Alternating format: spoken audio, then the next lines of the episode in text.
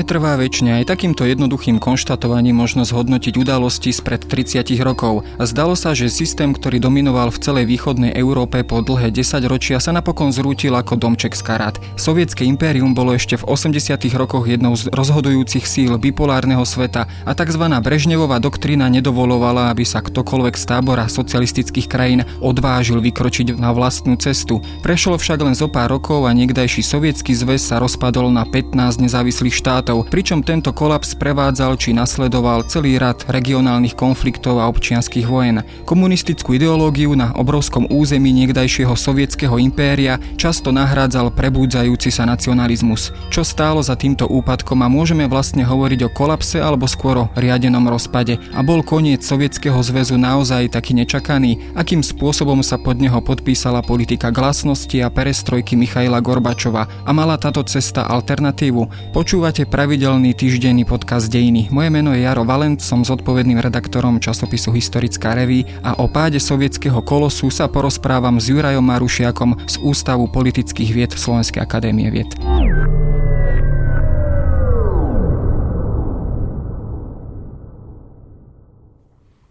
Наступающий год поведет отсчет новому этапу перестройки. Перед нами стоят две взаимосвязанные задачи – дальнейшей демократизации общества и радикальное экономическое reforma. Samozrejme, na prvý pohľad naozaj sa mohlo zdať, že sovietský zväz sa zosypal, tak povediac, veľmi rýchlo. Tomu ale predchádzala politika predovšetky Michaila Gorbačova, jeho pokus o reformy v 80. rokoch, v druhej polovici 80.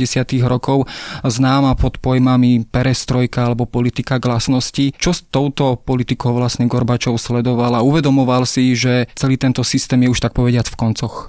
Ťažko povedať, čo si Gorbačov uvedomoval, keď nastúpil na čelo komunistickej strany Sovietskeho zväzu. Treba si uvedomiť, že v uvedenom období v krátkom čase po sebe zomreli traja generálni tajomníci, čiže v roku 1982 Leonid Ilič Brežnev, potom Juri Andropov, napokon Konstantin Černenko. Vlastne Andropov a Černenko sa vo funkciách udržali ani nie rok, proste veľmi krátke obdobie. To znamená, aj priemerný vek členov vedenia komunistickej strany bol veľmi vysoký vysoký, aj ich zdravotný stav.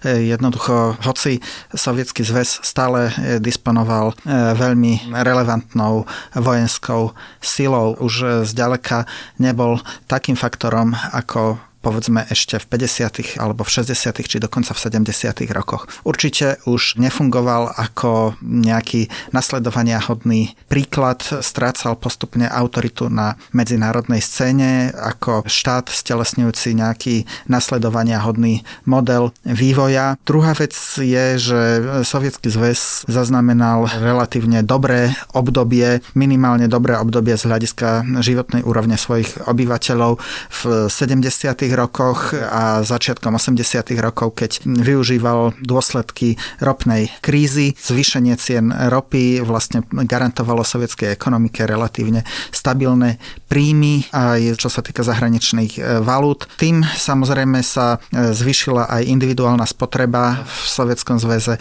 a na druhej strane ale vlastne sovietská ekonomika riadená vlastne archaickým spôsobom nebola schopná tieto narastajúce požiadavky, narastajúce očakávania verejnosti uspokojovať. Michal Gorbačov bol vlastne zástupcom už takej novej generácie v komunistickej strane. Nezažil tie čistky z tých e, povedzme 30., 40., 50. rokov, tie stalinistické čistky, ktoré si určite ešte pamätal povedzme Andropov. Čo vlastne znamenalo teda, že prišiel vlastne do úlohy prvého tajomníka práve Michail Gorbačov. Prišla s ním aj nová generácia týchto mladých komunistov, ktorí teda boli otvorení na reformy práve povedzme takého dubčekovského typu, ak to takto zaškatulkujeme. Tak e, to samozrejme Gorbačov dospieval, študoval, politicky sa socializoval práve v tom období 50. a 60.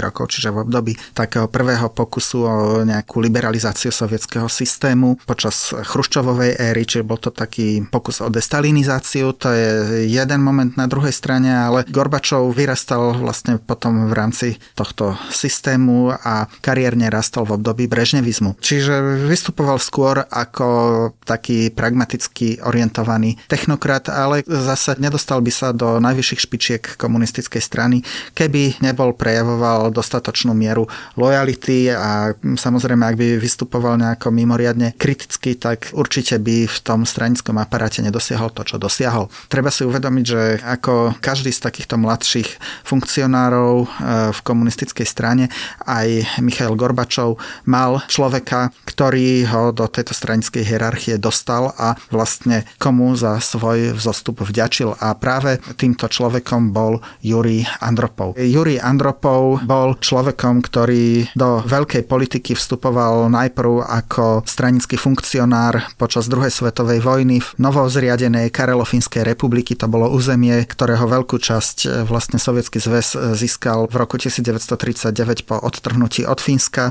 To znamená, že bol predsa len človek, ktorý vlastne implementoval stalinizmus na novodobitých územiach. To je poprvé. Potom Juri Andropov bol sovietským veľvyslancom v Maďarsku práve v roku 1956 a aj vďaka jeho v úvodzovkách zásluhám malo potlačenie maďarskej revolúcie taký brutálny priebeh, aký malo vďaka proste jeho správam. Neskôr pôsobil vlastne na čele oddelenia pre európske socialistické štáty. To znamená, že vlastne stelesňoval tú politiku obmedzenej suverenity a napokon bol šéfom KGB, čiže Sovietskej tajnej služby výboru pre štátnu bezpečnosť. Samozrejme, tam do takýchto funkcií sa určite nejakí demokrati nedostávali.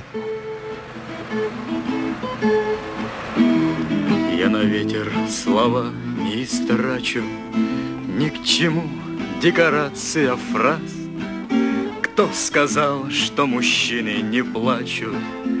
Кто сказал, пусть посмотрит на нас? V tomto období, ale teda keď hovoríme ešte o Brežnevovskej ére alebo konci Brežnevovskej éry, Sovietský zväz vstúpil do takého povedzme dobrodružstva, teda do vojny v Afganistane. Tá teda súžovala sovietskú spoločnosť prakticky celých 10 rokov. To bol vlastne jeden z bodov, s ktorým nastupoval Michail Gorbáčov, teda ukončiť túto vojnu, aspoň teda postupom času práve tento program alebo teda tento zámer zdôrazňoval, do akej miery práve vojna v Afganistane vplyvala na tie domáce pomery v Sovietskom zväze a do akej miery tú spoločnosť traumatizovala a do akej miery aj nabúravala dôveru obyvateľstva vlastne v komunistický režim. No tak určite viete, to bolo tak, že krajina žila v miery, to tvrdila v podstate oficiálna propaganda. Na druhej strane prichádzali tie správy, ktoré prichádzali z Afganistanu, väčšinou neprichádzali tie správy oficiálne, pretože oficiálna propaganda eh, hovorila o obmedzenom kontingente a o tom, ako sa sovietským vojskám úspešne darí a ako sovietských vojakov v Afganistane všeobecne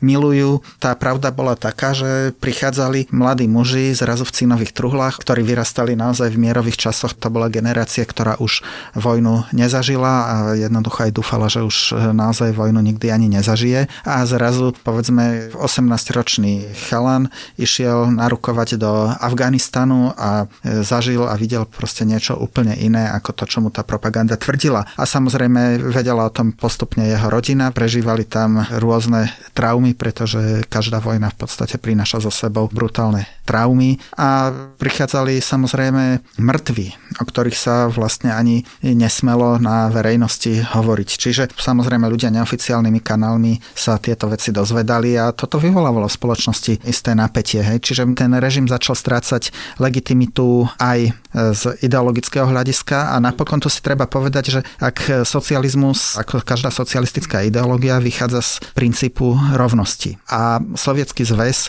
ani zďaleka nebol na rovnosti založený. Tu nehovorím len o povedzme politických persekúciách, ale sovietský zväz a sovietský systém sa vlastne hlavne po Stalinovej smrti začal začal transformovať na veľmi hierarchickú a doslova až oligarchickú spoločnosť, kde príslušníci komunistickej nomenklatúry, príslušníci stranického aparátu práve boli zainteresovaní na kumulovaní svojich výhod a na tom, aby tieto výhody mohli postupne aj odovzdať svojim potomkom. Tu oni v podstate žili do veľkej miery odlišným štýlom života ako bežní ľudia. To znamená, disponovali vlastnými nemocnicami. Častokrát ich deti mali otvorené dvere na veľmi prestížne študijné odbory, ako bola v tom čase povedzme žurnalistika, ktorá poskytovala možnosť cestovania na západ, diplomacia tiež z takýchto istých dôvodov, kde sa vlastne mali problém dostať deti z e, iných rodín. Potom e, mali napríklad prístup k luxusným tovarom zo západu alebo k tomu, čo sa považovalo v danom čase za luxusný tovar, tie prostredníctvom sieti špeciálnych predajní. Nehovorím ani o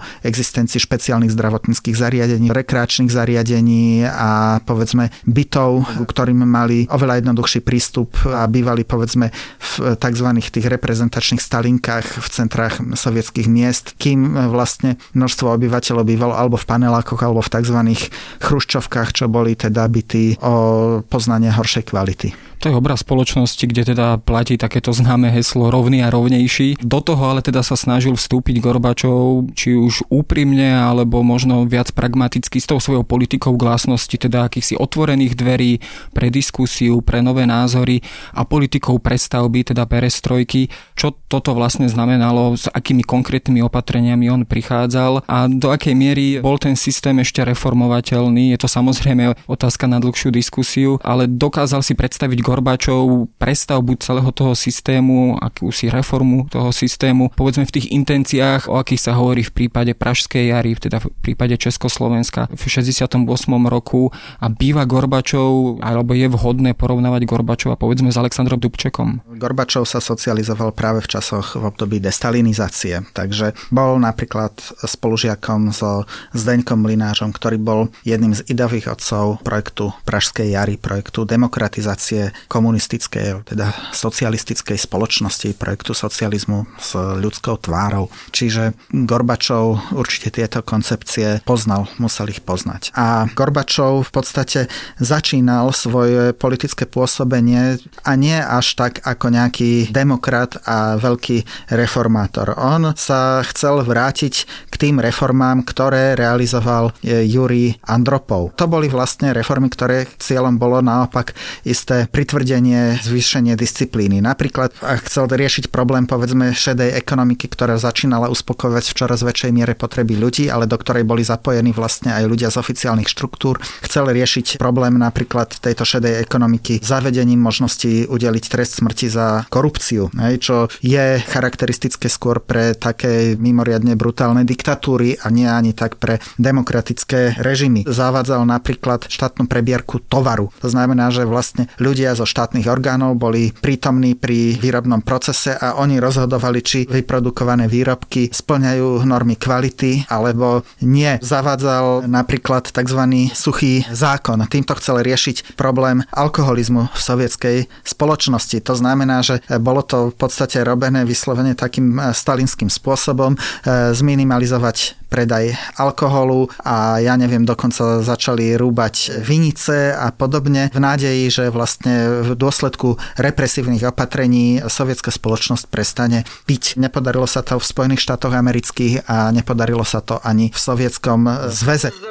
Ну что, меня пойти с вами в баню.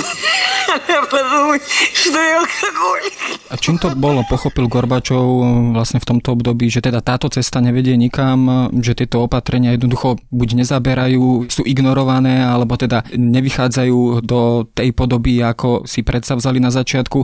Prečo teda nakoniec potom pristúpil povedzme k istým liberalizačným opatreniam, k politike povedzme aj tej glasnosti. Donútilo ho povedzme jednak tá situácia v ekonomike, v hospodárstve, donútili ho okolnosti povedzme aj spojené s vojnou v Afganistane, alebo trošku širší medzinárodný kontext, predovšetkým keď hovoríme o tom bipolarizme? Ja myslím, že zase tu je ten komplex príčin, áno, boli tu proste ekonomické príčiny, boli tu naozaj eskalujúce vnútorné konflikty v sovietskej spoločnosti, to sa prejavilo vlastne veľmi skoro po nástupe Gorbačova, keď sa pokúsil odstrániť prvého tajomníka ústredného výboru komunistickej strany v Kazachstane, ktorý pochádzal z radov miestneho obyvateľstva, to bol Kunajev a a nahradil ho funkcionárom z centrálnych oblastí Ruska, Genadiom Kolbinom. To vyvolalo v podstate masové nepokoje vo vtedajšom hlavnom meste Kazachstanu, to bola Almaty.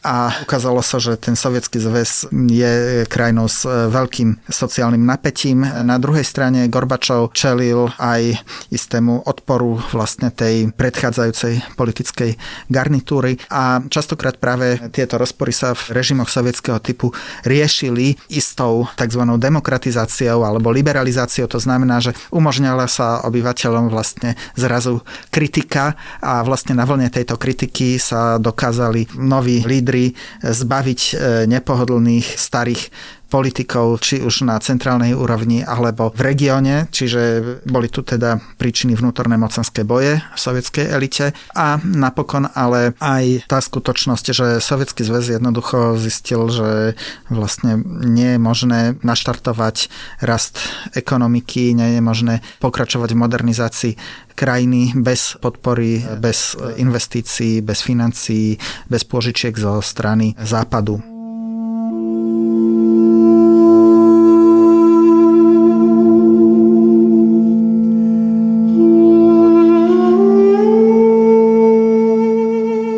Sa hovorí o páde komunistického režimu a teda rozpade Sovietskeho zväzu, to samozrejme už hovoríme o rokoch 91, 92, teda vzniku nových štátov. Tam nastúpil teda do veľkej miery práve nacionalizmus. Bol tento nacionalizmus prítomný už povedzme v tej druhej polovici 80. rokov. Snažilo sa to ústredie v Moskve čeliť povedzme týmto regionálnym nacionalizmom. Do akej miery vlastne toto bol jeden z faktorov, ktorý aj stál za celým týmto politickým vývojom? Tak ako ten nacionalizmus bol v sovietskej spoločnosti prítomný nejakým spôsobom vždy. Hej. Napokon počas Brežnevovej éry sa hovorilo o tom, že starý nacionalizmus bude nahradzaný novým politickým a kultúrnym spoločenstvom. Teraz presne neviem, ako sa to definovalo, ale sovietským národom. Hej, že vzniká ako keby sovietský národ. Hej, čiže sa pokúšalo vlastne brežnevovské vedenie komunistickej strany budovať tzv. nejaký sovietský národ, podporovať nejaký taký sovietský nacionalizmus, ktorý ktorý ale zároveň vychádzal z e, minimálne jazykovej rusifikácie neruského obyvateľstva, z presadzovania ruštiny ako integratívneho faktora sovietského spoločenstva a toto samozrejme vyvolávalo v rôznych častiach Sovietskeho zväzu protireakcie. Napríklad ešte za Brežnevovej éry, keď e, sa vlastne stal prvým tajomníkom gruzinskej komunistickej strany Edvard Čevernadze, pokúšal sa zaviesť ruštinu ako jediný úradný jazyk v Gruzinsku, to vyvolalo veľké nacionálne nepokoje. V iných republikách republikách fungoval, e, možno povedať ani nie tak nejaký jazykový kultúrny nacionalizmus, ale ekonomický nacionalizmus. Napríklad také, ktoré mali povedzme dosť potravinových výrobkov, tak e, tie sa snažili, aby nemuseli tieto výrobky odovzdávať na centrálny trh, to znamená do takých republik, ktoré mali tých potravín nedostatok a aby sa vyhli povedzme zavadzaniu prídelového systému, lebo tie 80. roky už boli obdobím, keď začali v rôznych regiónoch uplatňovať napríklad na niektoré nedostatkové potraviny potravinárske tovary, napríklad na meso v niektorých sovietských regiónoch, systém prídelov. Do Sovietskeho zväzu prichádzali ale takisto správy, potom už keď hovoríme o roku 1989, o zásadných zmenách, predovšetkým najskôr v Polsku, ale samozrejme aj vo východnom Nemecku, neskôr Československu a tak ďalej, ktoré teda vlastne prichádzali s posolstvom pádu komunistického režimu. Do akej miery teda tieto spoločenské politické zmeny v týchto našich krajinách vplývali na vedenie komunistickej strany strany v Moskve a do akej miery bola vôbec ochota medzi komunistami tej najvyššej nomenklatúry vôbec zasahovať do týchto procesov a vôbec sila zasahovať do týchto procesov. Vieme, že Gorbačov predstavoval to reformné krídlo, predsa len bolo ale v komunistickej strane v Sovietskom zväze prítomná skupina, ktorá chcela proti týmto procesom vo východnej Európe zasiahnuť? Určite bola, ale treba si uvedomiť, že v Sovietskom zväze vlastne práve v dôsledku toho vojnového dobrodružstva v Afganistane veľmi veľmi boli oslabené mocenské ambície armády, hej, pretože práve už na sklonku Brežnevovej éry fungovalo napríklad také ambície v vojenských kruhoch vytvoriť nejaké paralelné mocenské centrum alebo dokonca ovládnuť e, vedenie komunistickej strany práve armádou a toto bol jeden z krokov vlastne ten neúspech v Afganistane a to vyslanie tej armády do Afganistanu, kde vlastne ich mocenské ambície boli značne schladené. Napriek tomu armáda armáda zostávala v tej pozícii sily, ktorá bola negatívne alebo minimálne zdržanlivo orientovaná voči reformám a práve armáda, ale napokon aj špeciálne služby boli tie sily, ktoré sa pokúsili tento perestrojkový vývoj zvrátiť. Tam patrilo samozrejme aj časť komunistickej nomenklatúry, časť hospodárskych kruhov, ktoré sa cítili nastupujúcimi trhovými mechanizmami ohrozené. A keď ale sme pri tých socialistických štátoch, tu si treba uvedomiť, že vlastne tie zmeny v roku 1989 by naopak než oni ovplyvnili nejako vývoj v Sovietskom zväze, ako určite hej, sekundárne, ale primárne neboli by možné bez tých zmien, ktoré sa začali diať v Sovietskom zväze, pretože vlastne tieto zmeny legitimizovali aj demokratizačné úsilie v e, štátoch sovietského bloku. Je faktom, že vlastne Sovietský zväz ústami Michaela Gorbačova rezignoval na kontrolu štátov sovietského bloku. Také gesto bolo počas celoštátnej konferencie komunistickej strany Sovietskeho zväzu v roku 1988, kde vlastne naozaj oficiálne odznela akceptácia práva každej krajiny sovietského bloku zvoliť si takú cestu k socializmu, akú uzná za vhodné.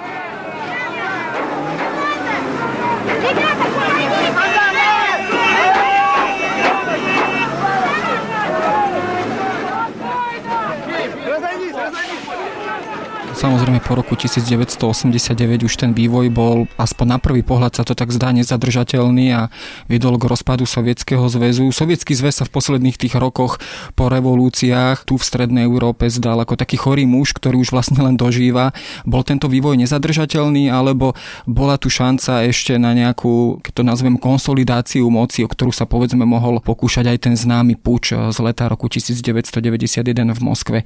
Bolo to taký ten posledný naozaj pokus o záchranu sovietského impéria. Áno, no, bol to posledný pokus aj tu sa ukázalo, že vlastne už e, zrejme ten sovietský systém nebol schopný vygenerovať nič lepšie ako tých lídrov puču, ktorí vlastne boli komickí, ktorých napokon nepodporila ani časť armády, vlastne nepodporila ich prevažná väčšina zväzových republik a osobitne Boris Jelcin ako šéf najväčšej sovietskej republiky. V podstate došlo k tomu, že vlastne rozpadla sa už v tom čase mocenská základňa toho systému. Jedna Jednak tým, že vlastne Boris Jelcin ako prezident Ruska sa postavil proti centru. Centrum sídlilo na území Ruskej federácie. Jednak tým, že vlastne postupne začalo to na Litve. Z tej komunistickej strany Sovietskeho zväzu odchádzali niektoré tie regionálne republikové organizácie. To znamená, toto bol ďalší prejav rozpadu vlastne tejto mocenskej základne a napokon k tomu rozpadu dochádzalo aj na centrálnej úrovni, kde vznikali v rámci komunistickej strany v najvyššom soviete rôzne politické frakcie. Či existovala alternatíva, viete, v podstate od tej perestrojky uplynulo viacej než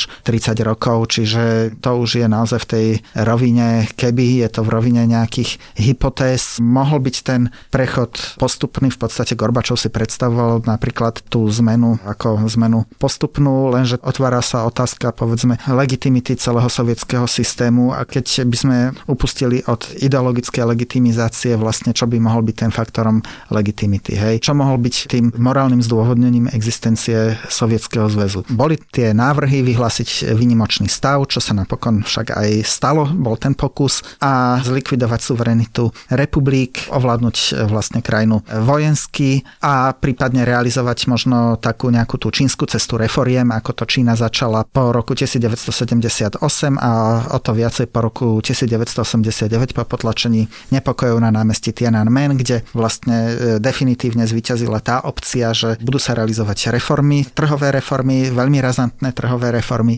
ale bez demokracie, bez toho, že by vlastne ľudia získali nejakú politickú slobodu. Hej, čiže toto áno, existovala takáto alternatíva. Ja mám taký pocit, že samozrejme pre mnohých v bývalom Sovietskom zväze sa táto alternatíva javí aj v súčasnosti ako veľmi príťažlivý model. To vidíme na charaktere tých režimov, ktoré tam vznikajú. A je to možné, že niečo takéto má podporu aj v iných bývalých socialistických štátoch. Keď to sa pokúsime na záver zhrnúť celý tento vývoj z konca 80. rokov a začiatku 90. na čo teda Sovietský zväz doplatil? Bola to teda strata legitimity tej vládnúcej ideológie, boli to ekonomické problémy a k čomu by sme vlastne prirovnali ten vývoj? Bol to kolaps alebo bolo to postupné rozpustenie? Tých príčin bol celý komplex, čiže boli to ekonomické príčiny, bolo to povedzme zlyhanie v tej globálnej súťaži Spojenými štátmi, bolo to také nejaké ideologické vyprázdnenie, bolo to aj tým, že teda Sovietský zväz mal ambíciu hrať na medzinárodnej scéne takú úlohu, na ktorú nestačil. V Sovietskom zväze asi je najmenej legitimné hovoriť o nejakej revolúcii z dola, pretože áno, boli prítomné aj v Moskve, aj povedzme na tých perifériách Sovietskeho zväzu nejaké hnutia z dola, ale asi tieto nezohrali tú kľúčovú úlohu. Povedzme, ak nerátame Pobaltie, alebo Moldavsko, alebo Gruzinsko, ale išlo tu jednak o istý vnútorný kolaps sovietských elít a išlo tu o takú nejakú implóziu. Ten proces bol do veľkej miery spontánny, to ako to v podstate prirovnával Timothy Garton až k takej, že otomanizácii sovietského impéria, čiže začali postupne odpadávať jednotlivé periférie sovietského impéria od neho alebo postupne zvyšovať svoju samostatnosť, tak ako to bolo v prípade vlastne taktiež postupného a dlho trvajúceho rozpadu Osmanskej ríše, až napokon sa to začalo diať aj v samotnom sovietskom zväze. Takže áno, tento proces bol do istej miery spontánny, ale v podstate existovali tu snahy, aby dostal istú kontrolovanú podobu. To sa vlastne prejavilo naplno po ukrajinskom referende začiatkom decembra 1991. To bolo v čase teda, keď Ukrajina ako druhá najväčšia z hľadiska počtu obyvateľov aj z hľadiska ekonomického potenciálu, druhá najväčšia republika, vyhlásila nezávislosť. Moskva pochopila, že vlastne nie je tomu schopná zabrániť a ani nebola zrejme dostatočná ochota. Už pri paralýze v podstate mocenských zložiek po potlačení augustového prevratu a vtedy sa uskutočnili tie známe bielovežské rokovania, na ktorých bolo dohodnuté vlastne na základe paktu elít niekdajších komunistických elit, pretože hlavy všetkých troch republik, ktoré vlastne iniciovali tieto bielovežské rokovania, Jalcin Šuškievič ako predseda bieloruského parlamentu a ukrajinský prezident Leonid Kravčuk boli ľudia bývalej komunistickej nomenklatúry, aj keď predstavovali také jej, povedzme, reformnejšie krídlo, sa vlastne dohodli na rozpustení Sovietskeho zväzu, čiže ten Sovietský zväz bol napokon rozpustený na základe rozhodnutia z hora, čo vlastne si vtedy v podstate celý svet vydýchol, že sa neudial nejaký divoký rozpad, kde by sa povedzme jadrové zbranie vymkli spod kontroly a čo by mohlo naozaj viesť ku globálnej katastrofe. Samozrejme tento vývoj pokračoval v 90. rokoch aj politikou v Rusku, ktorá teda sa nakoniec dopracovala až do tej dnešnej situácie, kedy na čele štátu stojí Putin, ktorý možno trošku nostalgicky pozerá za sovietským impérium, ale to už je téma skôr pre politických komentátorov a tu im určite necháme. Ale za túto diskusiu ďakujem.